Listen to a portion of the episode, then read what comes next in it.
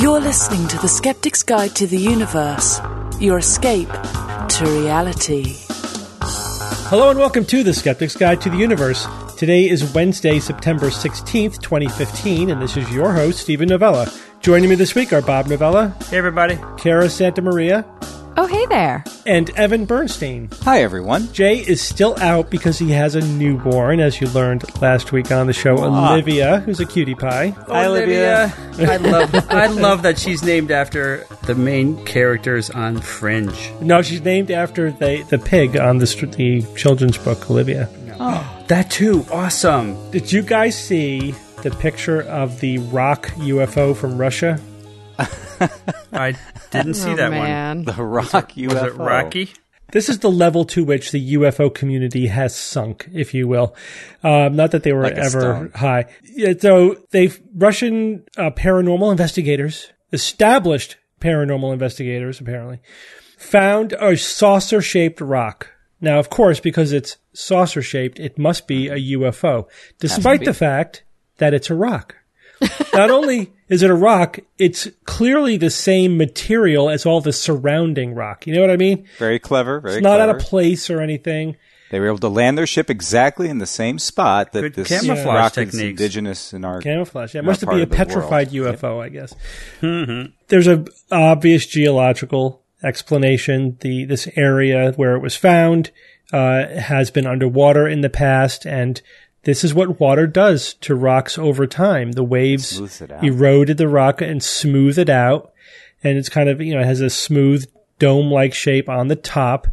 Of course, the picture they show on the news item shows it from the most advantageous angle, Mm-hmm. Mm-hmm. But then they do show a picture of it from farther away where they're hoisting it out of the location where they found it. And then you can see that it's all misshapen on the bottom. It's just a freaking rock, It's just the top was smoothed over or just happened to have a saucer shape. And that actual shape of rock is not uncommon in these locations where, they were underwater for a long time. All right. But unfortunately, this will cement them a spot on some reality television show, unfortunately. Yeah, no pun intended. Cement. Yeah, I love it. I love how they pick and choose when to actually use science, too. Yeah. Like, it says in a translated portion, its age is about 1 million years. Examinations will continue. Work on the ground will be resumed. I love that if they actually do any sort of dating on this to say, oh, it's 1 million years old. It must be from an ancient alien civilization. Yeah. Where are their white lab coats? I mean, that's really the only thing missing, If you have all the trappings of science, you can call yourself a scientist no matter what. We should have just saved this for the stupidest thing of the week because this is it. We'll do that. It gets my vote. Stupidest thing of the week. We'll do it at the top of the show. All right. All right. Well, Bob, tell us about this week's Forgotten Superhero of Science. For this week's Forgotten Superheroes of Science, Hedy Lamarr is remembered as a famous actress, but not many people know she also independently invented spread spectrum technology that is used not only by the military, but by many of today's modern digital conveniences. Now, Lamarr, many of us have probably heard of her. I certainly recognize the name. She was in about 30 films between the 1930s and 1950s. She starred with such luminaries as Clark Gable, Spencer Tracy, Lana Turner, Judy Garland. Did she ever star with Cary Grant? Cary Grant.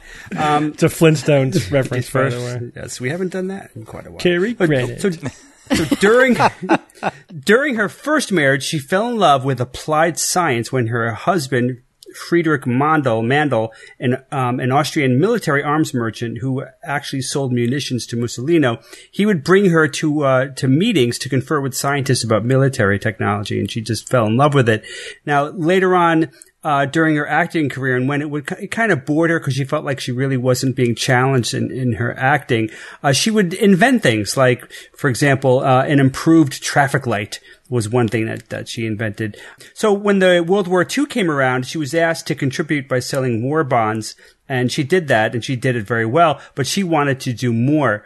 For example, she wanted to use her interest in science to help defeat the Nazis. And when Axis torpedoes started sinking passenger liners, she claims to have said, "I've got to invent something that will put a stop to that." Did she? That did not specifically that, but that inspired her to work with composer George Antheil to counter the jamming of Allied torpedoes because they would broadcast interference using the same frequency that's used to control the torpedo, and that it would just kind of like go off on its own. It wouldn't do what it was supposed to do.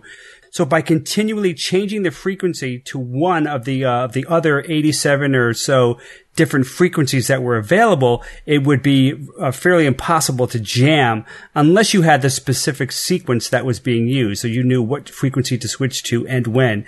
So they patented this frequency hopping idea, as it's called, in 1942, but the U.S. Navy opposed it. Apparently, they thought that it was impractical.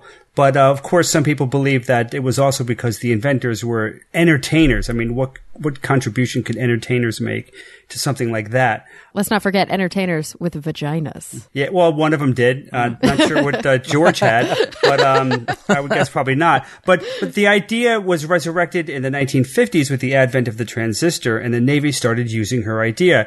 They even specifically cited Lamarr's patent as the basis for their new technology, even though other scientists had developed similar ideas even before Lamarr. She was not the first one to come up with this idea, but her independent idea or invention definitely had an impact, especially if the Navy based their technology on her patent.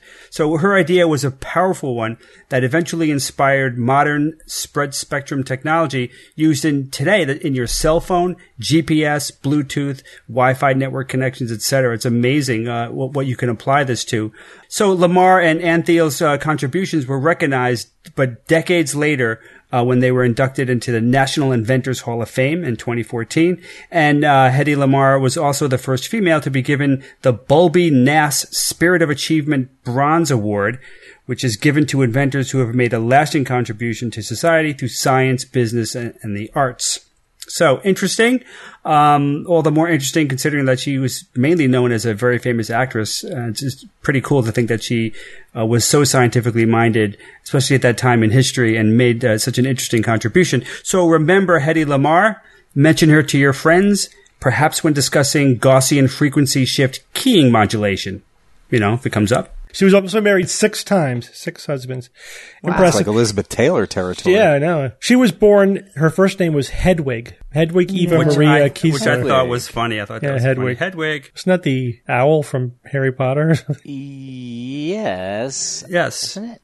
Do we know if she was doing some of this work while she was working as an actress, or did she fully retire before she kind of moved over? No, she was doing movies until the 50s, and this came up in the 40s. So, like I said, I guess they played, or they actually listed some of her typical lines in her movies, and they were pretty vapid. And it said that she wasn't very challenged by any of the acting she was asked to do. So, to prevent from being so bored all the time, she actually started inventing things. So I thought that was really cool. Yeah. So cool. All right. We got a few news items this week. I love talking about energy production. You guys into energy? It's endlessly. Well, it kind of relies on energy's cool. It. Yeah, it's up there. Yeah, I'm fascinated by all the different ways in which we can make energy and use energy and store it, etc. Well, here's one. I don't know if we've talked about this specific technology before. Solar hydrogen. We've obviously spoken many times before about solar voltaics, where you convert sunlight directly into electricity. We're always, waiting for that next breakthrough. But, in reality, solar voltaic technology has been making incremental advances every year. And it actually is getting to the point, depending on location, et cetera, that it's cost effective, to throw solar panels on the roof of your house. But solar hydrogen is a different approach. It's using solar energy not to directly create electricity, but to split hydrogen from water. This is sometimes called artificial photosynthesis because you're storing chemical energy from sunlight. As you know, hydrogen, while it's not a source of energy because there's no free hydrogen or no significant free hydrogen on the planet. So, it's not like you can pull it out of the ground as hydrogen and burn it as fuel, but it is a way of storing energy. You have to put energy into something to get the hydrogen, and then exactly, yeah. Then the energy is stored as hydrogen. Then you could burn that in a hydrogen fuel cell.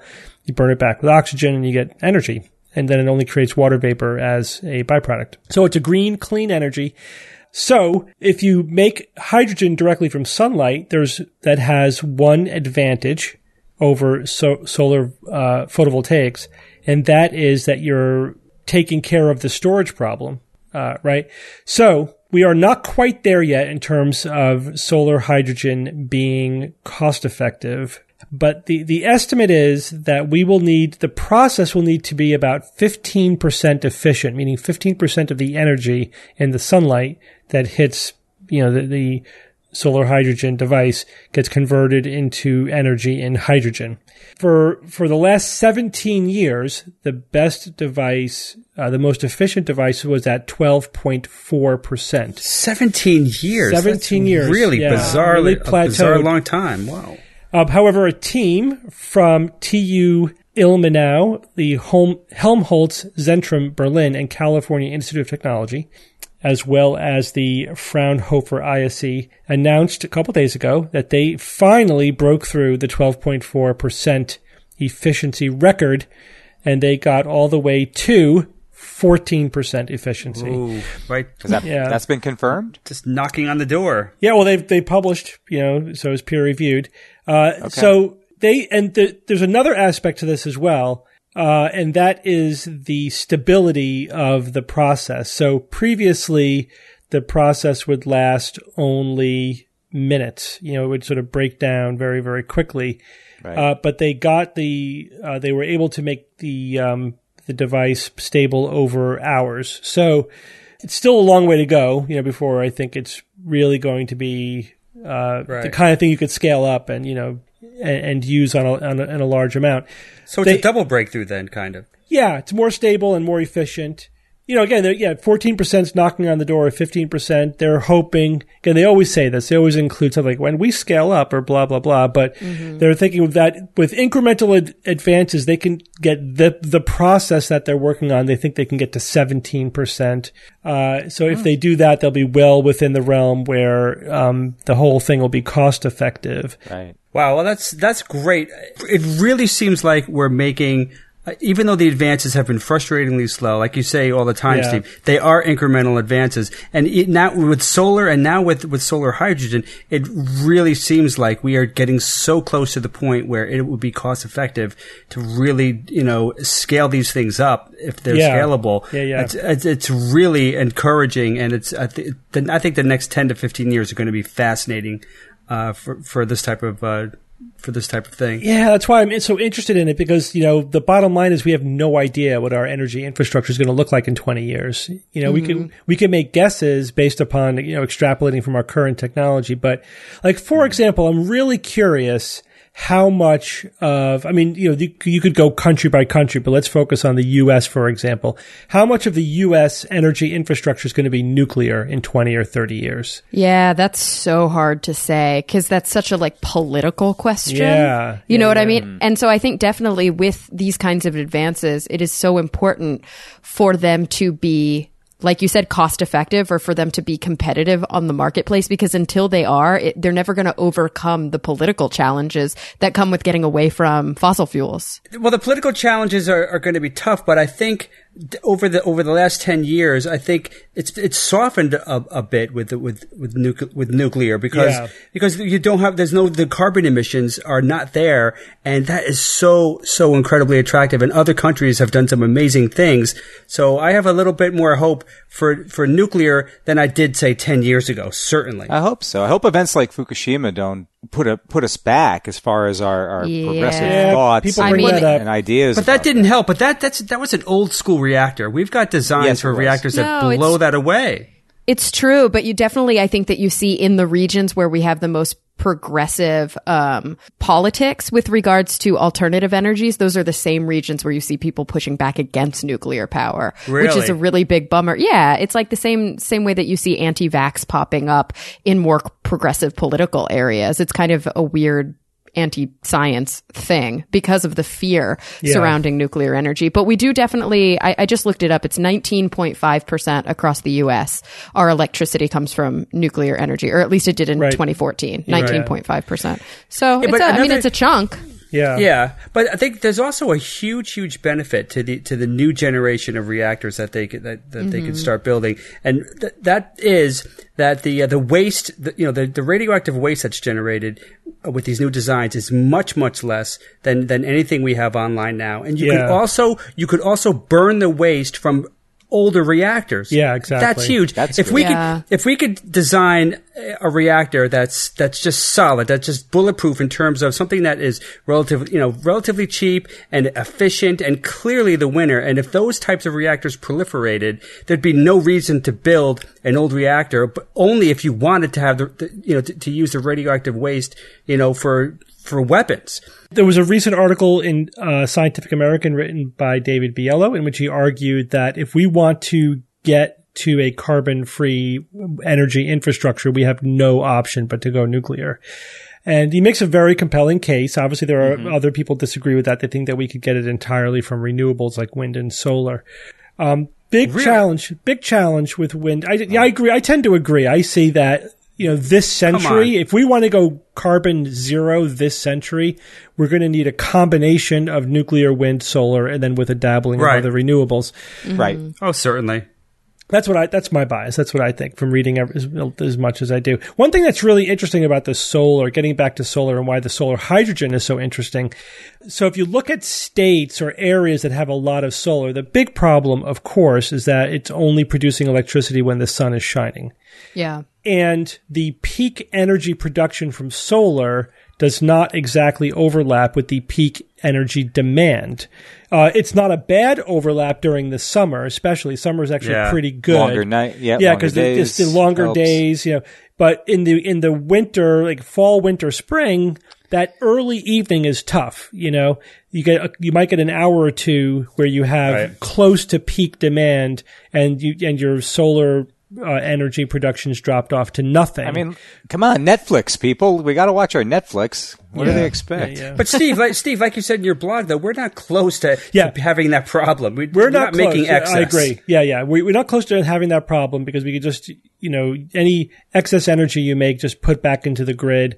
But we will get to that point, and if we really start to push solar, like if people really start to massively put solar panels on their house, and then we can fairly quickly get to the point where we are making more energy during real peak solar production than we need. Or the other thing is, think about this: the real goal is to reduce peak demand. So peak demand means we have to have the capacity to produce more electricity than the highest peak demand that there is in any region, right? Sure. Otherwise, you have a brownout. Yeah. So our capacity is based upon even that one little peak. We have to be ready for that. But during lots of other times, like in the middle of the night, when everyone's asleep, the demand goes way down. So we have to bring everything online for peak demand, even our more expensive electricity, our dirty electricity, the less efficient electricity. We got to bring it all online in order to meet peak demand. So anytime we can reduce that peak demand, we can offset it makes energy production more efficient because we can use just the more efficient power sources. And also it means we don't have to maintain all of this unused capacity just for those peak demand moments.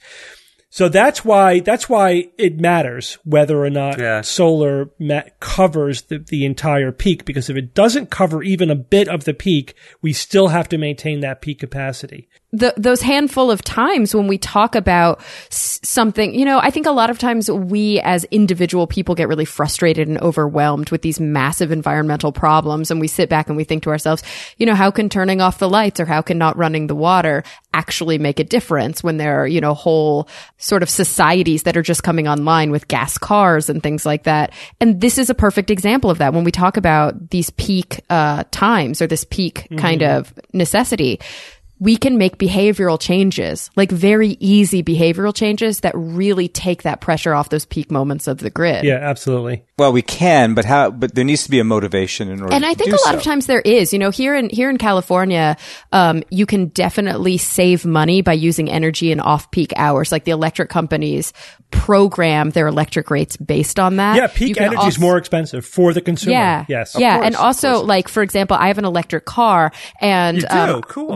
When I was researching all the different options having an electric car and how to save money from the city, if you get a time of use meter installed, they give you crazy discounts if you plug your car in at night instead of during the day. Yeah, they want you to use that off-peak energy and really not use energy during the peak demand. Absolutely, because that's just it's unused capacity for them. Well, what if you sucked up as much energy as you could at night when you're sleeping, store it, well, then we're back to the storage problem. Yeah. Store it and then use it to run critical parts of your house from that. Yeah, that's great. That would be a hell of a lot cheaper. That's what we're going to have to do. One other point that came up, you know, in the comments of my article was that the fluctuation in energy demand itself is really challenging.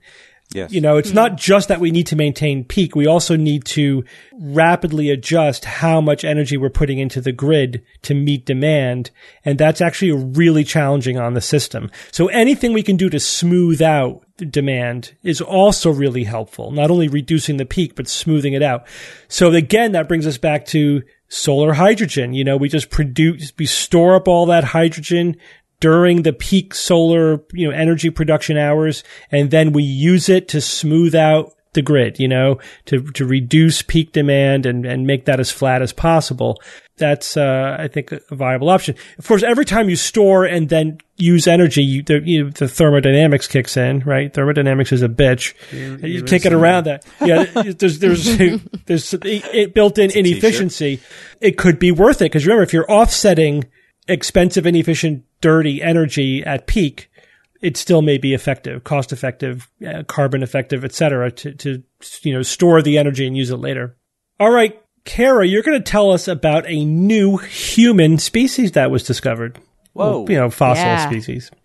That's right. An ancient member of our family tree has been discovered, and it's offering us insights into our evolutionary past. But like most good science, this finding is kind of proposing more questions than answers at this point. Yeah. So the researchers involved have named it Homo naledi after the place it was found. This area is known to anthropologists as the cradle of humanity. And within this region, about 30 miles north of Johannesburg, South Africa, this was the final resting place for a lot of hominin species. A lot were discovered earlier in the century. But in this specific finding, there's a really well-traveled cave system there called Rising Star, but in a not so well-traveled portion of that cave called the Dinaledi chamber, scientists found the first species of Homo naledi. The first specimens. Did you see a schematic of the cave?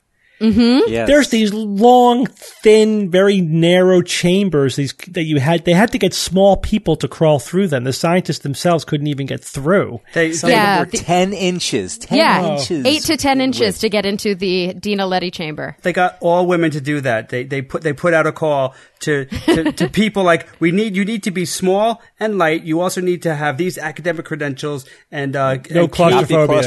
Yeah. No claustrophobia. Also, exactly. Experience in caves. All these things. They thought they would get nobody, but they had dozens of people apply. They used all women to do that, and it was an amazing effort that they did to get these fossils. It really was remarkable. I thought though, when I was looking at that, why didn't they just dig it out a little bit, make the openings bigger? I guess it wasn't possible. Didn't want to disturb the. Yeah, maybe structurally it wasn't possible. And also, I think for the context of the bones, it was really important to understand exactly what those passageways were like. I mean, if Homo naledi had been around or was still around today, I guess they could have gone in and gotten their own specimens out. They were a bit small, which we'll get to. But what I love is that naledi in Sotho, which is one of the languages that they speak in South Africa, it means star. So it's named for this Rising Star cave. So the paper was published last week in eLife Sciences. Lee Berger and his colleagues basically said that they have unearthed 15, exactly 15 nearly complete skeletons from a total of 1,550 bone and teeth specimens. This represents the largest finding of hominin specimens in our history. Oh, it's the motherlode. It's the absolute motherlode. And although the researchers are pretty confident that Naledi is Homo naledi, that it should be classified within the genus Homo, our branch of the evolutionary tree, of course. It does have some confusing features, and some scientists are not ready to rewrite the textbooks just yet. Some even claim that these specimens could be an earlier Homo erectus finding. So let's talk a little bit about why the researchers think it should be where it is in our evolutionary past. The first big open-ended question is, we have no idea how old these bones are. I know, they haven't been dated yet. They haven't been dated critical. Yet. I know. We have no idea. So they've made some assumptions based on, you know, what they look like, where they found them, the way that the cave is laid out. But what we know from our genus, Homo, which this would make it the 8th Homo species. Our genus spans from about 2.8 million years ago to as recent as 100,000 years ago, obviously not including our own species, which is alive today. The team does believe that Homo naledi is closer in age to some of our earliest ancestors of the genus, so probably closer to over 1 million, even over potentially 2 million years ago, than some of the more recent ancestors. And this is why. Okay, some of its features are clearly human or Homo in nature, and some of its features are very close to our Australopithecine ancestors. You guys remember Lucy? Mm-hmm. Australopithecus afarensis. And so what the researchers found is that the shape of the skull, the shape of the jaw, the dentition, the size of the teeth, they're much smaller than our older ancestors. And also the lower limb, and specifically the foot and ankle, are especially human-looking. They also found that the wrists and fingertips are very human-looking, and also the proportion of the fingers. And also they found that the vertebrae are most similar to Pleistocene Homo species. But some of the features are much closer to Australopithecus. The brain size is much more similar to Lucy. It's actually about the size of an orange. It's very small. Whoa. Of human, right? Yeah. The pelvis is flared, much more like Australopithecus afarensis.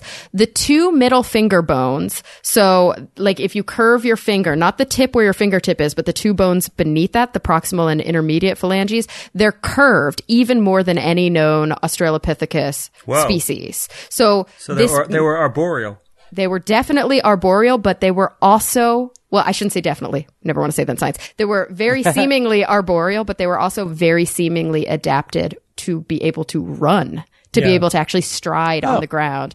Their shoulders made them look more arboreal, and their rib cage was much more like afarensis. So it's weird. They're kind of hybrid. They're one of these amazing missing links that we love to find in science. Damn. Yes. Yes. We don't like that term. We want to think of these fossils in a line, you know, like evolving from something that looks more like a chimpanzee to something that looks that's human.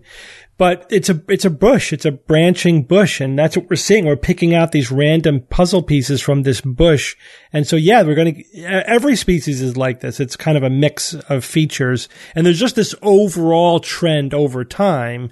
It's like horses too. It's the same thing, that the line, you know, from Eohippus, which is now unfortunately called Hyracotherium, which is kind of a misnomer anyway, at one end, and then modern horses at the other. And then they arrange the fossils in a line as if it was a direct line from the dawn horse to modern horses, but it wasn't. It was a branching bush going in many directions. So we're just looking back in retrospect at the net result from the surviving extant species. Same thing with hominins. We're the only surviving hominin. We're not the end result of evolution. We're one branch, and all the other hominin species were just evolving in their own directions. You know what I mean? So they figured out how to survive. Steve, could you distinguish hominin and hominid and Homo and all that? Homo is our genus. It's Homo equals human. So if all of the Homo species are humans. Hominins include everything, not just humans, but also Australopithecus, and anything essentially on our branch after the split with chimpanzees. Mm-hmm. And What's one notch before that is primate? No, hominoid. Hominoid, yeah. Yeah, that includes the great apes. Yeah, the great apes. Primate, Evan, is like everything, including monkeys and... So that goes beyond. And prosimians and, yeah, lemurs. Yeah, that could... Yeah, we used to call hominins hominids. Yeah. That was a more broad term, but that the newer classification, which is more specific to kind of humans, quote unquote, and our ancestors, is hominin. Yeah. So here's some crazy things just for reference. Like I said, brain size similar to an orange. The size of them was much more like a small boned or a small bodied modern human or like a very, very large Australopithecus. So they weighed somewhere between like 87 and 123 pounds. They were around 4 foot 10 inches. They had their legs and feet seemed to be well adapted for a striding gait. Their hands seemed to be well adapted for fine manipulation of objects. So potentially they could use tools because of the way, or they were adapted to be able to. But their shoulders and their curved fingers were much more well suited for climbing. They had weaker mastication, chewing, of course, than earlier ancestors, which the researchers say clearly puts them in the Homo lineage. Their brain seemed to be most similar to Homo erectus and Homo habilis based on its shape. But of course, it was the size was much more similar to Australopithecus. And here's a quote from the author. The enlarged brain size was evidently not a necessary prerequisite for the generally human-like aspects of manipulatory, locomotor, and masticatory morphology of Homo naledi. And I think that that's an important quote because it speaks to what Steve was talking about. Even within anthropology and human origins, there has been a long history of trying to lay these things out on a line and to try to say, as soon as the brain got bigger, that's when they started coming out of the trees. Or as soon as, you know, this thing morphologically happened, all of this other stuff morphologically followed. But we're starting to see now that as we piece together the long human history, a lot of these little things were occurring independently of one another.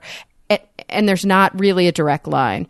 I think another really interesting note on this one is that, you know, if you looked at that cave, they were in this crazy place with a really small opening, and it's just like piles and piles of bones. Like Steve said, they were dumping their bodies. Well, that's what people are wondering. Was this a funerary practice? Does this show an advanced understanding of death, which is not what we would expect based on their brain size? Or some scientists are saying, hey, there are no tools present. There's no evidence of symbolic ritual. Is this just a dumping ground from some later species? Like there's a whodunit involved. Mm-hmm. We don't know. Yeah. Pretty interesting. 15 individuals all at once, clearly the same species. It's definitely awesome. And I have to say, how do creationists maintain their denial in the face of this level of evidence? It breaks everything they try to say. This, you know, Naledi is clearly not an ape. You know what I mean? I mean, it's not it's not just like a chimpanzee or anything in the ape family. Its hands, its feet, it's just way too human. And it's clearly not a human. Its brain capacity is tiny. You know, compared to humans, it's just like it's halfway in between. You know, right? And, well, Steve, I think the answer is obvious. I mean, this is too perfectly in between, like you say. I think a lot of them, if not most, will say this is a big fake. It's a big fake, big yeah. That's because they have to resort to something like that. And when they resort to that, then you know that they have got nothing. And I love it because if you just look at the first page of the source article, if you just look at the number of authors on this study and all of the different universities, like all the superscripts with the universities where they work across the entire globe. I mean, so many people work together on publishing this. The big question, when will we find out the age of these? Come on. How long does this take? I don't know. Nobody's even telling us when. Like, I haven't been able to find that anywhere in the literature. We'll give an update as soon as that information is out. Well, everyone, we're going to take a quick break from our show to talk about one of our sponsors this week, The Great Courses. Oh, we love The Great Courses, especially, Steve, the course called Your Deceptive Mind, a Scientific Guide to Critical Thinking Skills. Of course. A fantastic, fantastic overall course telling you everything you want to know regarding, all the things we talk about on the show, critical thinking, skepticism, how memory works, perception, cognitive biases, and perhaps most importantly, how to distinguish science from pseudoscience. It's Really, really a fantastic course. And guys, The Great Courses are celebrating their 25th anniversary. They have over 500 lecture series on a ton of interesting subjects. Yeah, a whole lot. Although, you know, I have to admit that I like Steve's the best. Your Deceptive Mind. Yeah, I gotta say. I preferential. No bias there. Yeah, yeah. The people behind the camera were just awesome on that one. And guys, just for a limited time, The Great Courses has a special offer for you, the SGU listeners. You can order from 8 of their best-selling courses, including Steve's Your Deceptive Mind, and you'll get them at up to 80% off the original price, plus free streaming with any format. That's insane, but it's only available for a limited time. So guys, don't wait. Go to thegreatcourses.com/skeptics today. That's thegreatcourses.com/skeptics. All right, guys, let's get back to our show. Well, Evan, you're going to tell us about Elon Musk's plan to nuke Mars. Is it his plan? Get your nuke to Mars. Get your ass to Mars. There's this guy. He's on TV at night. Stephen Colbert. Maybe you've heard of him. Mm-hmm. I love him. I would marry him. So he has, you know, he's the Tonight Show now, and he's the host of that show. And he had Elon Musk on not too many nights ago, and they talked about many things, and among them was Mars. The subject of Mars came up, which we know Elon Musk has a great interest in, has for some time. And he says that not only should we go to Mars, but we need to go to Mars. That's effectively what Musk was saying. And Steve Colbert brought up the subject about the climate on Mars. Essentially, how would people live there? And wouldn't they have to live in these domes, you know, in these artificial homes for the entire time? And Musk said, yes, initially. He says there is the technology to transform Mars into an Earth-like planet, terraforming, which is turning another body, whether it's a moon or another planet, into an environment where people from Earth could go and live one day. And so that piqued Steve Colbert's interest. He said, how are we going to do that? He said, well, there's two ways to do it. There's a fast way and a slow way. And Steve Colbert said, oh, give me the fast way. How do we do it quickly? And Elon Musk says, well, you drop thermonuclear weapons over the poles of Mars to warm it up and therefore make it sort of give it its first stage towards being able to terraform Mars. And that drew a lot of certainly attention after the fact and discussions about, well, first of all, is that even real, possible? And, you know, if not, what would be the result of dropping nuclear weapons on Mars and the perhaps the unforeseen consequences of doing such a thing. If you look around the internet, there are a lot of scientists who chimed in on this and mainly brought up the problems with doing so. First of all, they say that if you're going to, it's not necessarily a fast way to do it. If you're going to drop the nuclear weapons on Mars, it would take a very long time actually for reactions to turn the ice into the gas necessary to form the atmosphere that you would need to start the process of terraforming Mars. 10 centuries, according to Dr. Matthew Gendi. Oh. Yeah, 10, that's a long time. Dr. Matthew Gendi of Imperial College. And you would need a lot of them. It's not just a matter of dropping a couple nukes. It's a lot of them. He says that that would be a good use for our nuclear arsenal. Yeah, if we wanted to really get rid of what we've got, sure. I mean, better than destroying ourselves. No problem with that. The largest weapons we have, a single weapon yields 25 megatons of TNT. Not enough. You need a lot of them. And don't forget, when you do this, you're going to have a lot of radiation. And the radiation tends to stick around for quite a long time. It gets embedded into the surface, into the rocks, into everything going on, and that's not good. Especially if your plan is to inhabit it with a lot of people, in the somewhat near future. Plus, they also sort of brought up some other obvious ethical problems with this. In that, if you're going to do that, if you're going to nuke the surface of Mars, you run the risk of really damaging whatever potential life there may already be there that we don't know about. Yeah, we'd have to really make sure there's no little microbes, you know, under there. Doesn't look good, but, you know, we definitely would want to know. Another way to do it that I've read about for years is to smack asteroids and comets into it. Yeah, find a comet with lots of, you know, water and volatiles. Smack it into the pole of Mars, and it would not only, you know, the impact would melt some of the pole, it would also release its own liquid. Do that enough times, and it could have a wet, warm Mars. Would that potentially screw up, like, its orbit? Nah, You don't think so? They'd all be small enough? Not significantly. Yeah. But yeah, obviously we can't. We have to do that before we start occupying the planet. You know, we don't want to be smacking asteroids into the planet while we're there. And even still, that's going to take a long time. We got to go out to, you know, to where the bodies are, and then direct them in somehow, and then wait for them to, you know, could be 100, 200 years before they find their way into the inner solar system. Hopefully we hit the bullseye and they hit Mars. Well, that's ridiculous. The award cloud is like 1 to 2 light years away. Well, we wouldn't go there. I mean, that would be that. You can't go get way too far. No, we'd have to find some that are closer in. Yeah. There are a couple inherent problems though with Mars itself. Yeah, it's close, which is, you know, a bit, it's close-ish, relatively speaking, compared to some of the other bodies they're talking about terraforming, such as, you know, moons of Saturn and so forth. So you have that advantage, but you've got some inherent disadvantages. The gravity of Mars is, I think, an inherent disadvantage. 38% of that on Earth. Why is that a problem? Because you would need, they say, it would require 2.6 times the Earth's column air mass to obtain the right pressure at the surface in order to exist. So you've got quite a substantial amount of atmosphere you would essentially have to be generating, and are you going to be able to overcome the lighter gravity?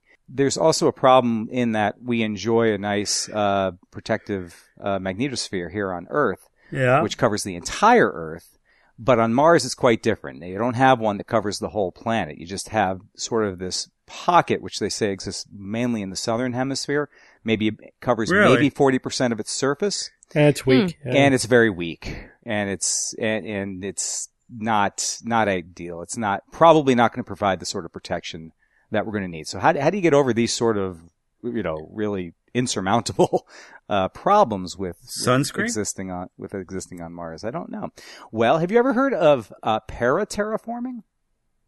No. So what is that? No, what is that? Paraterraforming. P-A-R-A terraforming. Also known as the world house concept. Essentially what you're doing is you're creating a dome. You're building your own dome. Mm-hmm. A habitable enclosure on a planet which eventually grows to encompass most of the planet's usable area. It would exist, the enclosure would consist of sort of this transparent roof held 1 kilometer or 1 mile or even more above the surface. And you would pressurize it with a breathable atmosphere. And it would be anchored with all these tension towers and cables at, you know, at the correct intervals at which the engineers, you know, would sort of figure out. And you can start, it's feasible in that they say you can start with a small area, say like a domed city, and then you essentially build onto it from there. You construct off of that, and you keep going, and you keep going, and you keep going until you reach your desired full effect, which is pretty cool because it's, you know, seems doable. It's probably within or close to the amount of technology that we have. We wouldn't have to wait 100 years for other things to come along, and hope for the best. But there are some. Wait, a mile high dome, even in one third gravity is that's a hell of an engineering task. Yeah, but it still sounds cheaper than trying to figure out how to come up with that many nukes, get that many nukes to Mars, set that many nukes off on Mars. I mean, that's insane. Right. Don't you think? This seems more plausible to me. Let's just turn on the alien machine, you know, and there we go. Yeah, right. It's more benign, certainly, but I think it would be a hell of a lot cheaper to build a rocket and send 100 nukes over there than to build this dome in terms of pure expense. But I thought that I read that we only have, like, on our entire planet, like, a fraction of the nukes that would be necessary to be able to do this to Mars. That many nukes? Yeah, I think it's like an absurd number of nukes. You guys know who Michael Mann is, obviously. Yeah. He's the director of the Earth System Science Center at Penn State University. Obviously, he comes up in many topics about global warming. What he says in regards to this is that you could have a side effect which would actually cause Mars to cool even further. Sort of a nuclear winter effect, in a sense, because the dust and particles would block out a lot of the sunlight coming in, and therefore you would not achieve the desired effect. You would have pretty much the opposite effect. Mm. So that would be bad. Regarding the paraterraforming before, also at least one inherent disadvantage of building something that massive, that complex. How do you protect it from particles and little meteoroids and things coming into the Martian its surface and pelting it, right? Because it's not going to burn up in the atmosphere. Yeah, you need an atmosphere just for protection. So what do you need to shield it somehow, and unless you have that kind of technology, a puncture in your system could create a catastrophic effect. So that's kind of a catch-22 there, perhaps. So maybe that's not the right way to go about it, but there are different ways to try to potentially achieve this, and hopefully we don't have to use nukes in order to do it. We'll be able to figure out other ways. What about GMOs? I read a little bit about GMOs.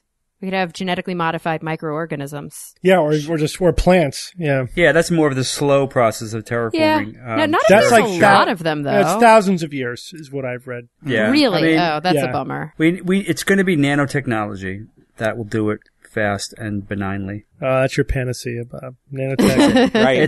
It's a hell of a panacea. I mean, mature nanotech. Bob, tell me about metallic glass. Hey, guys, this one was pretty cool. Australian researchers have created an instruction manual or recipe book of sorts for making amorphous metals or metallic glass that could help finally make this wonder metal fulfill its promise. Metallic glass sounds kind of weird, doesn't it? It's kind of like a dim supernova. I mean, how could you have something that's metallic and glassy at the same time? Right. Glass is generally considered to be fragile and easy to break. And metal just isn't like that at all. So how do you combine those two? How transparent does metallic glass? Yeah, that's what I was thinking. The question is, what makes a glass? And it's pretty much all about how the atoms are arranged. In glass, they are not ordered. They're placed kind of randomly here and there. And for this reason, it's called an amorphous solid. Metal, on the other hand, is non-amorphous. It's a crystalline solid, and that has an orderly arrangement of atoms forming what are called the crystal lattice structures. So a metallic glass, then, does not have this nice predictable arrangement of atoms. It's an amorphous metal. That's what metallic glass is. And this was discovered in 1960 in Caltech in the United States. I think this is the second time we mentioned Caltech in this episode. And it's formed by rapidly cooling an alloy of various metals. And the rapid cooling is actually the keystone critical aspect of this, because when you rapidly cool a metal that way, it prevents the atoms from moving and forming into this crystalline arrangement, making it amorphous instead. So it kind of locks it into this glassy amorphous configuration. But the thing is, when I said rapid cooling, I meant it. I mean, we're talking 1,000,000 degrees per second.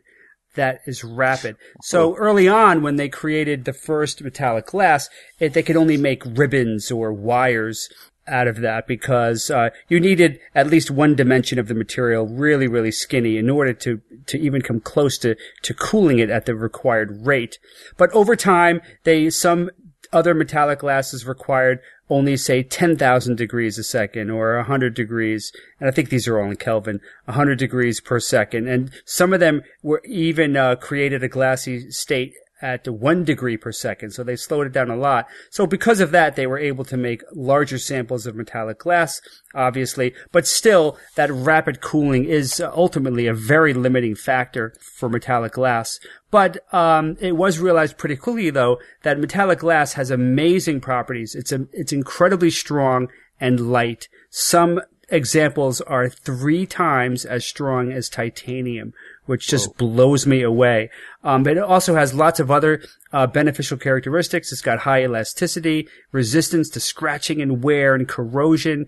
It's really a remarkable material, so much so that it's been called the most significant discovery in material science since the discovery of plastics half a century ago. Hello. That is a hell of a boast. But the mechanical properties of metallic glass is only part of its awesomeness, because there's also creating products made out of metallic glass would there'd be tremendous benefits compared to the way regular metals are manipulated. Because when you machine regular metal using conventional methods, it can be very expensive. It can be very wasteful. Metallic glasses, on the other hand, are easy to manipulate. And that's because it becomes a viscous solid that's easily deformable at super cool temperatures. Now, what you would do is you would heat it up at a temperature that was between the glass transition temperature and the crystallization temperature. In that range, in that temperature range, it becomes this very viscous and something that you could mold relatively easily. So this has lots of advantages over the classic melt casting techniques that we've all seen those awesome videos of with the, you know, the molten liquids being poured into molds. Some of the benefits are that the casting defects are reduced. The mold tools suffer much less damage because the temperatures are much lower when you're dealing with a viscous material like that. And there's also greater control over the geometry and the tolerances. So therefore, the potential future metallic glass industry could be quite viable commercially and have many more, much more efficient than conventional metalworking. I read some quotes by William Johnson, who was a professor of material science at Caltech. He said that this could even become a disruptive technology in the metals industry. I, of course, love disruptive technologies. So the new development, that's all the background that you kind of needed. The new development is that researchers in Sydney have created a unique model of the atomic structure of metallic glass. And this new model actually allows them to predict which combination of metals have the potential to become this metallic glass, because not all metals can be used, not all combinations work. So this could be a tremendous benefit because metallic glass is often made of varying percentages of many different metals like, magnesium, zirconium, palladium, iron, copper, titanium, metals like that. So you've got lots of these different metals, and then you combine them in varying ratios. So you could imagine when you're testing all these different metals in different ratios, it's very slow. It's really a hit or miss affair. So with this new model that they've developed, they could successfully predict which combinations and which ratios will produce metallic glasses that they're looking for. So they've actually predicted no less than 200 new different types of metallic glass alloys that are based just on five or so of these metals, so titanium, magnesium, silver, copper, and zinc. Now, the task would be, I presume, that they would need to go and then actually make these and see what kind of properties these different types of metallic glass can have. Yeah, material science is cool. Oh, yeah. Very. All right, Kara, what's the word? All right. So, of course, last week the word was stochastic, and this week's word is one that I know Steve knows well. So I want to ask you, Bob and Evan, do you know the word anosmia? Spell that, please. A-N-O-S-M-I-A. Oh, I used to know that word. It's something about odor, about odor. Yeah. Good job. Yeah, All right. So anosmia is the loss of sense of smell. It's often caused by head injury, infection, or, of course, blockage of the nose or nasal passages. We can all induce anosmia right now if we just plug our noses. But, of course, for many people, anosmia is more serious because, as I said, this can be the result of brain damage. Now, anosmia comes from the New Latin anosmia, same word, which comes from the Greek an, meaning no or none, and osma, meaning smell. That's also a cognate of the Latin term odsma, meaning odor. And of course, I say of course, I didn't know this until I looked it up, New Latin is described in etymological parlance as the language that was used in scholarly and scientific works between 1375 and the year 1900. New Latin. Oh, it stops. New Latin. There. Okay. Yes. It stops in 1900, but we definitely do see things written in New Latin in the 1800s, which is when we see the earliest appearance of anosmia in medical texts in English. Now, the earliest reference that I could find was from T.S. Watson's Diseases of the Nose, which was published in 1875, although we know that it was used as early as 1815. But in Diseases of the Nose, T.S. Watson says that, quote, anosmic individuals should be aware they run great risks in regard to sewer emanations and other poisonous effluvia. I'd say that's good advice. Poisonous effluvia. Poisonous effluvia. I've got some associated words here. Normosmia is a normal sense of smell. Anosmia, of course, is the complete loss, or sometimes I think it's referred to as partial loss, because you can be anosmic in one nostril. Hyperosmia is increased sensitivity to odors. Dysosmia is any defect or impairment in the sense of smell. Hyposmia, or probably hyposmia, diminished sense of smell. Parosmia, a perversion or distortion of the sense of smell, like smelling one odor but thinking it smells differently. Phantasmia would be phantom smell, smelling something that's not there. And presbyosmia is a decrease in the sense of smell that's associated with aging, similar to presbyopia. Presbyopia, yeah. Yep. Nice. So there you go. That cool. is. I loved all the variations of the word. Cool. Yes, that's a fun neurology term that you will sometimes read in the literature, especially if you read Oliver Sacks, like I do, or other neurology case studies. But you will also sometimes find it in a literary sense to mean the same thing as noseblind. Yep, and that prefix, that an, is the what tells you that it's the lack of smell. And Anosmia, that's like. My favorite version, my favorite neurological term that uses the an prefix is anosognosia. Ooh. You know what that means, Kara? Is that S-A? Anosognosia. A-N-O-S-A-G-N-O-S-I-A. Anosognosia. Okay. So I know that agnosia is having a difficulty categorizing or labeling things. I know prosopagnosia is having a difficulty recognizing faces. That's a good one. Anosognosia. What is that? You can't recognize a smell. No. It's got to be something with it's a classification disorder. It's the inability to recognize that you have a neurological deficit. Oh, I love it. It's so meta. Yeah. That's a messed up disability right there, when you can be just messed up and you just like, I'm fine. Because the part of your brain that tells you that gives you the ability also is what you would need to recognize that you don't have the ability. All right. Well, let's go on to a question. We haven't done a question in a little while. This one comes from Ben Texley from Newberg, Oregon, and he writes, I was quite taken aback listening to episode 529 with my wife and children when fibromyalgia was dismissed as a non-existent disease along with several others. Just to let you know, there was just a scientific study that tentatively identified a scientific diagnostic technique for fibromyalgia. We all have to remember, just because something has not been completely defined, that does not make it fake or non-existent. See Higgs boson. There are also several other newer studies that show oddities in peripheral nerve growth and other physical changes. Whether or not it is completely understood, it is a real disease and or syndrome. Your comments were insensitive and misinformed, in my opinion. I did email Ben back, and in fact, his question inspired me to write a blog post about it because this does come up quite frequently, and we just, did a drive-by on the show. The thing is, a lot of issues come up on the show, and because it's unscripted, we might just make a quick comment about it and then move on, especially if it's something that's been addressed in the past. We can't go on a 5-minute tangent every time certain topics are raised on the show. Bob tries. Yeah, Bob tries to do that. Sometimes what's interesting, sometimes we do and I edit it out for time, and then somebody complains that we didn't go on the tangent that I edited out. Oh, we did. Yeah, but whatever. What are you going to do? I mean, every show episode can't be 5 hours long. But in any case, I actually didn't say that fibromyalgia didn't exist. I said it sort of exists. And that was my quickie way of saying that it's complicated, but we don't have time to go into it right now. But I did go into it in great detail on my blog post, which is called, Is Fibromyalgia Real? And the answer is sort of, the summary I gave on the show. So first of all, I really objected to the characterization of calling my comments insensitive.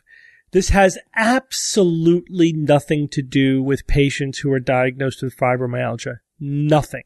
It's all about the legitimacy of the diagnosis itself, not whether or not people who get diagnosed with fibromyalgia are having symptoms. It's about how to understand and categorize their symptoms. Now, fibromyalgia is and remains a highly controversial diagnosis. For a little bit of background, not all medical diagnoses are created equal, right? While there's a lot of complexity here, you can divide them broadly into two categories. There are disease diagnoses, which are based upon some kind of understanding of a physiological process that's happening, right? These are called pathophysiological entities. Mm-hmm. Often a disease diagnosis that's a pathophysiological entity is diagnosed at least with support from some kind of anatomical scan or laboratory testing or physiological measure, some kind of objective measure. Then at the other end of the spectrum, there are syndromes, which are based entirely on just an assortment of clinical signs and symptoms, sometimes entirely just symptoms. Migraine headaches is always my favorite example of this, partly because I'm a migraine doctor, but because migraines are completely uncontroversial. That's why it's such a great example. Nobody's going to argue that migraines don't exist. They clearly do. But the diagnosis of migraine is based entirely on a patient's constellation of symptoms. That's it. There's no laboratory confirmation or anything. Right. Alzheimer's is kind of like that, right? You don't know if somebody has Alzheimer's until you can look at them. Dissect them. Postmortem. Yeah, look at the brain. So Alzheimer's, the diagnosis that we make in living people is called Alzheimer's type dementia. But Alzheimer's disease requires pathology. And then that is not often confirmed until autopsy, because we don't do a brain biopsy because it's not worth it. It's not going to alter our management. So we just wait until they die, you know, confirm the diagnosis on autopsies for the family history, which I always highly recommend. So that's different from fibromyalgia, in that a fibromyalgia patient on autopsy doesn't have a clear indication. Exactly. There's no pathophysiological markers or anything. Mm-hmm. It is based on symptoms. And the symptoms are also, there's a lot of nonspecific symptoms in the diagnosis of fibromyalgia. Yeah. You know, maybe confused for other things. It's basically diffuse muscle and tissue pain. That's sort of the core symptom, but there's a lot of things that go along with that, include impaired sleep, headaches, anxiety, depression, fatigue. You can have nausea, joint problems. So there's a lot of, you know, constellation of symptoms, but they don't really tell us a lot about the pathophysiology because the symptoms themselves are all fairly nonspecific. Now, typically, historically, when you have a diagnosis like that, and then we do start to tease apart what's going on, usually what we find is that the diagnosis probably is more than one actual clinical entity. And people use the diagnosis for what we call a garbage pail diagnosis, right? Mm-hmm. Oh, yeah, diffuse muscle pain, and we don't know what else is going on. We're just going to call it fibromyalgia. I see the diagnosis used in that way. We see it in IBS, right, where it's kind of like so many things could be wrong, and that's kind of the last diagnosis available. Yeah, there's also what we call the diagnosis of exclusion. It's like, this is what you're left with when you've ruled out all the things that can be diagnosed with blood work or scans or whatever. Mm. Right? You say, okay, oh, you have diffuse pain. The workup is normal. We'll call it fibromyalgia. Is chronic fatigue syndrome similar to that? Yes. Okay.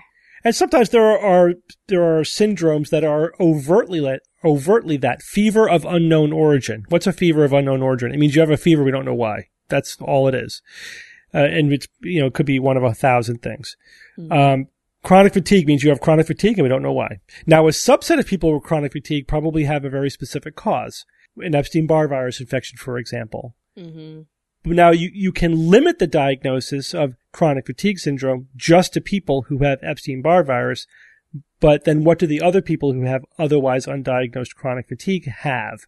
So that's how the names evolve. You know, you start to peel off pieces of a clinical syndrome when you discover that a subset of people have a specific pathophysiology. But again, there's lots of things that cause chronic fatigue. Not everyone with chronic fatigue has chronic fatigue syndrome. For example, you may have multiple sclerosis, and that is causing your chronic fatigue. You don't have chronic fatigue syndrome. You have multiple sclerosis. One of the symptoms might be chronic fatigue. You may have a new baby. So fibromyalgia, it's the same thing. That, you know, people have fibromyalgia symptoms. And they get given this clinical syndrome diagnosis because we have to call it something when you have chronic pain and we don't otherwise know why. But there's good evidence to suggest that a lot of people who end up with that diagnosis may just have a sleep disorder, or they may just have depression. But again, this is not in any way to suggest that people who have chronic pain don't have something actually happening. My main problem with garbage pail diagnoses like this is that they're just placeholders. And it's okay to use it as a placeholder. The problem is it's too easy to confuse the placeholder for a real diagnosis, meaning a specific pathophysiological entity, when it isn't. And that can cause you to prematurely settle on this label because you think the label means something more specific than it really does. It doesn't mean that symptomatic management is not also reasonable, because when people feel better, then they get exercise and they sleep better, and then lack of sleep is associated with weight gain. So it's all tied together. They're all what we call comorbid. So you got to kind of treat everything together. Lose weight, exercise, sleep better, treat the pain, treat the symptoms, treat the depression so you have the motivation to do stuff. Got to treat it all together as a comorbid syndrome. I love that term, comorbid. Healthy, though. Yeah. Comorbid. But the problem with comorbid syndromes like that is that the lines of cause and effect are not clear. Mm-hmm. And I try to actually get my patients often to just stop obsessing about the lines of cause and effect, because we may never tease it apart, and who cares?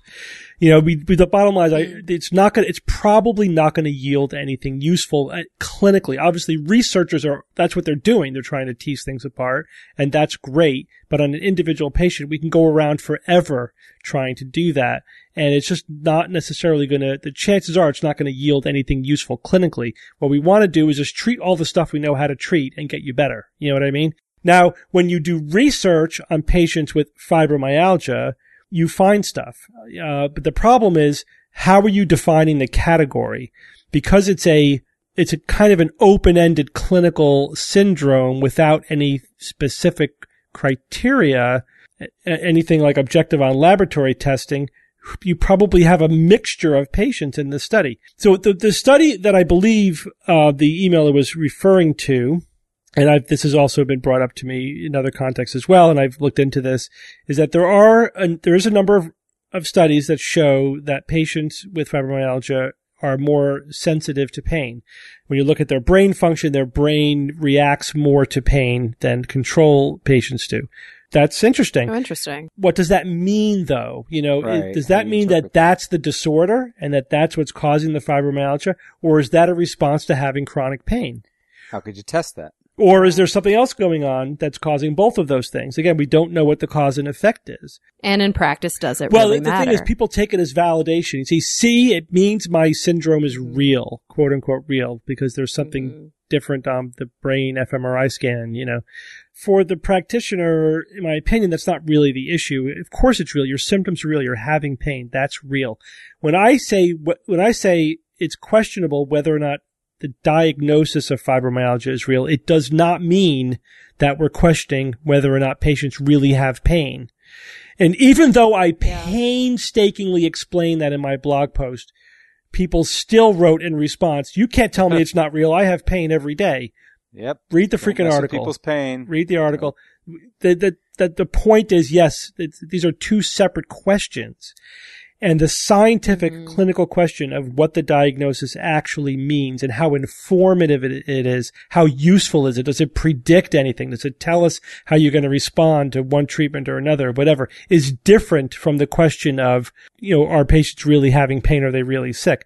Yeah. And in practice, it seems like it's also important that, you know, we understand that the clinician's perspective is different from the scientist's perspective, is different from the patient's perspective. Yeah. Because, of course, having a diagnosis can be life-changing to somebody who wouldn't otherwise have their insurance cover treatments if they didn't have a diagnosis. Exactly. So the thing is, we need to assign labels to patients. You know, we just, from a practical point of view, you know, we can prescribe medications for it, whatever, but you still have to look at each patient individually, and don't think that you understand something about what's going on because you've attached the label fibromyalgia to them. That's the problem, is when you think it's giving you information when it really isn't, because it's too non-specific a diagnosis. That's what I mean by it sort of exists. It's not a pathophysiological entity. It is a clinical syndrome placeholder. Well, everyone, we're going to take a quick break from our show to talk about a new sponsor this week, ZipRecruiter. You know, if you're a business owner, you know you occasionally you need to hire people, and you can use ZipRecruiter in order to post your job openings and to search a massive database. Yeah, it's crazy. You can post 100+ job sites right there at ZipRecruiter, and you know, you'll have a really good chance of finding that perfect candidate. Plus, it really puts the whole process on steroids. You can be matched to candidates from over 6 million resumes. And you can try ZipRecruiter now for free at ZipRecruiter.com/skeptics. That's ZipRecruiter.com/skeptics. All right, guys, let's get back to the show. It's time for Science or Fiction.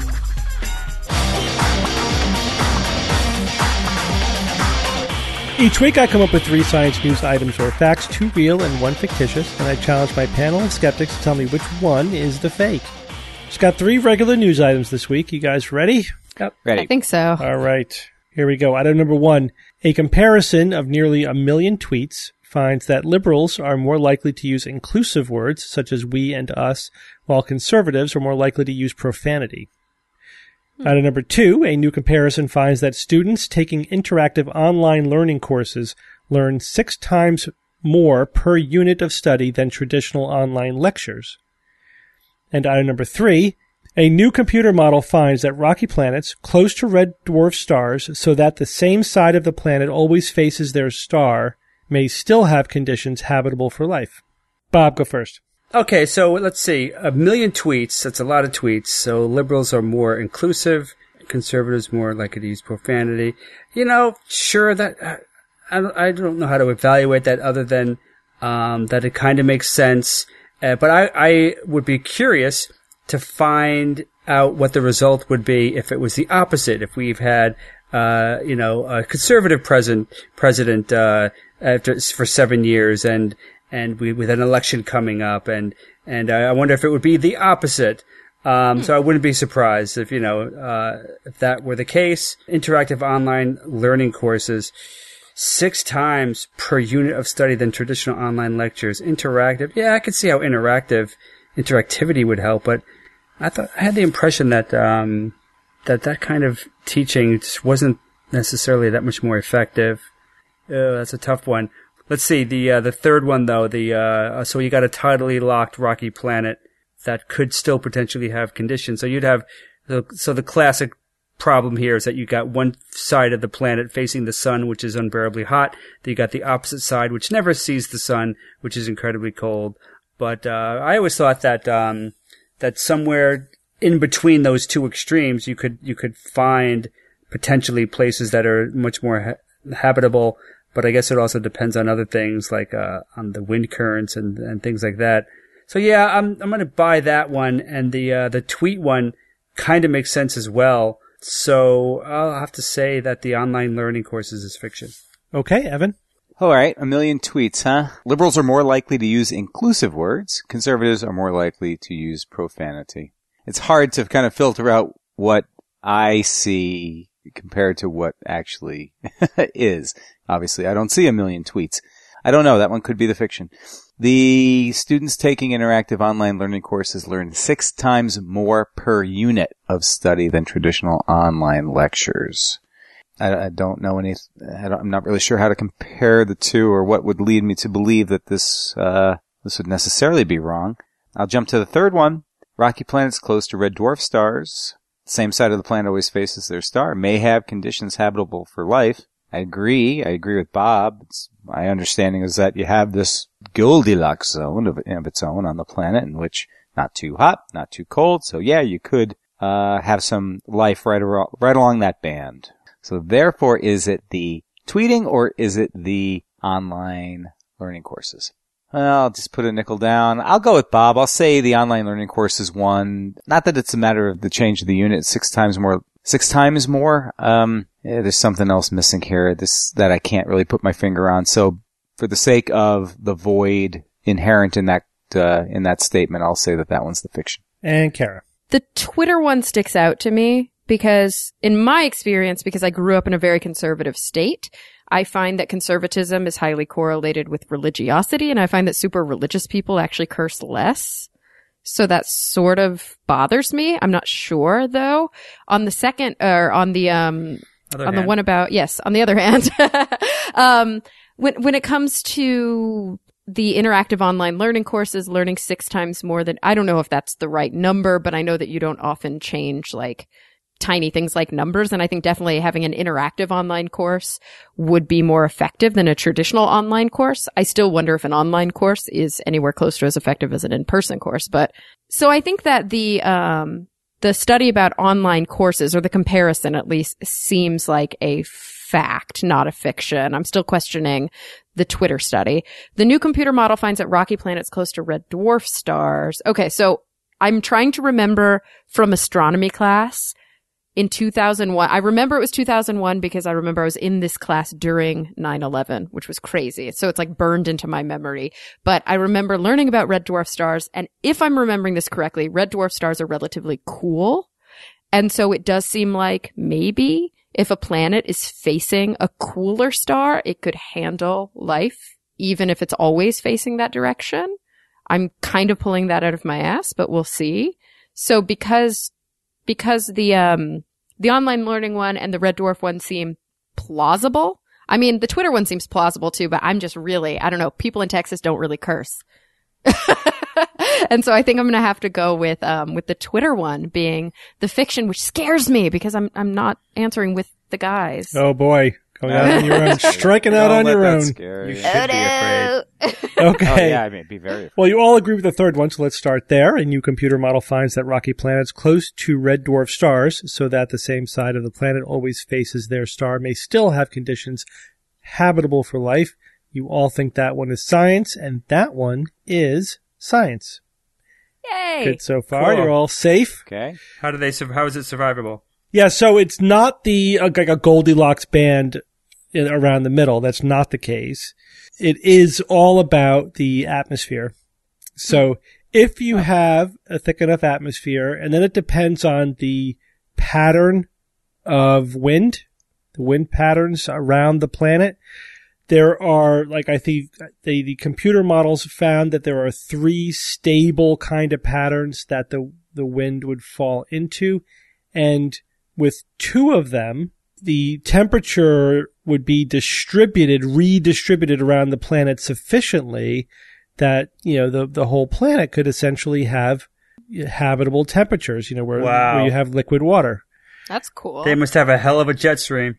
Yeah, that's what it is. It's just you have to have jet streams at the right altitude and the right sort of mix and direction, and then it would work. But one of them would not be compatible. You know, it would still be too hot on the hot side and cold on the cold side. So that's interesting.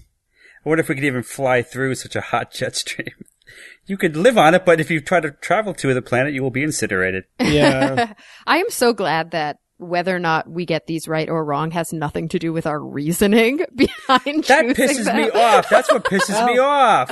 No, it's because let's just flip a coin then, shall we? Oh, there's always something in there that you could latch onto to try to make sense of it. Bah humbug. Sometimes yes, a lot of times no.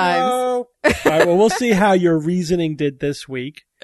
You're usually better off trying to reason your way through it than meta reasoning, like trying to say, like, is Steve trying to trick me? You guys usually don't do good when you try to do that. But in any case, this one is science. This is interesting. What it tells me is that there's probably a lot more types of worlds out there that are potentially habitable than just being Earth-like distance from an Earth-like star. Class M planet, So even a small rocky planet that's tidally locked to a red dwarf could potentially have life. That's really interesting. Right. Think about that. Think about how different that would be to conditions on Earth. Or like moons orbiting a gas giant, or even rogue planets that could potentially harbor life. How awesome is that? Yeah, I see some new sci-fi stories coming out in our future. Absolutely. All right, let's go back to number one. A comparison of nearly a million tweets finds that liberals are more likely to use inclusive words such as we and us, while conservatives are more likely to use profanity. Kara, you think this one is the fiction because conservatives don't cuss. Oh, no. The rest of you think this one is science. Mm-hmm. And this one is say it. Fiction. Crap. Fiction. Good job, Kara. Is that why? Do conservatives not cuss? That's right. That's one of the reasons. They're both actually wrong. They're both flipped. Oh, so there you go. Conservatives. See, I thought the first half was right. Ooh. Conservatives were much less likely to use profanity. Liberals like to say shit and fuck a lot. In fact, those two, once you remove out the most common English words like the and of and that kind of stuff, shit and fuck were in their top 10. No way. Yes. In the top 10 words that they use. Whereas conservatives don't like to curse because they do like to use religious words more like God. Interesting. What's funny is I recently was in a bit of a debate with a religious person and who was trying to be intimidating at one point, I think. But he was telling us that you are full of poop. And I'm just sorry, but that has zero intimidation value when you say that you're full of poop. That's pathetic. Yeah. I remember my dad, he would be so mad and he would say, "Gol darn it. Gol darn it." That's his angry yell. So some interesting things came out of this, though. I mean, this is data mining. You know, you could patrol through, again, almost a million tweets and just look for word use patterns. And but how do you know? How do you know if someone's conservative or liberal unless you vet every damn tweet? And that's a million of them. That's a good question. It was on Republican and Democratic Twitter feeds, you know, so they assumed it. Yeah. They were either Republican or Democratic Party Twitter accounts. So whatever, that's I guess a reasonable way as any to separate them. Liberals were more likely to use individual words like I or me. Republicans were more likely to use words like we or us.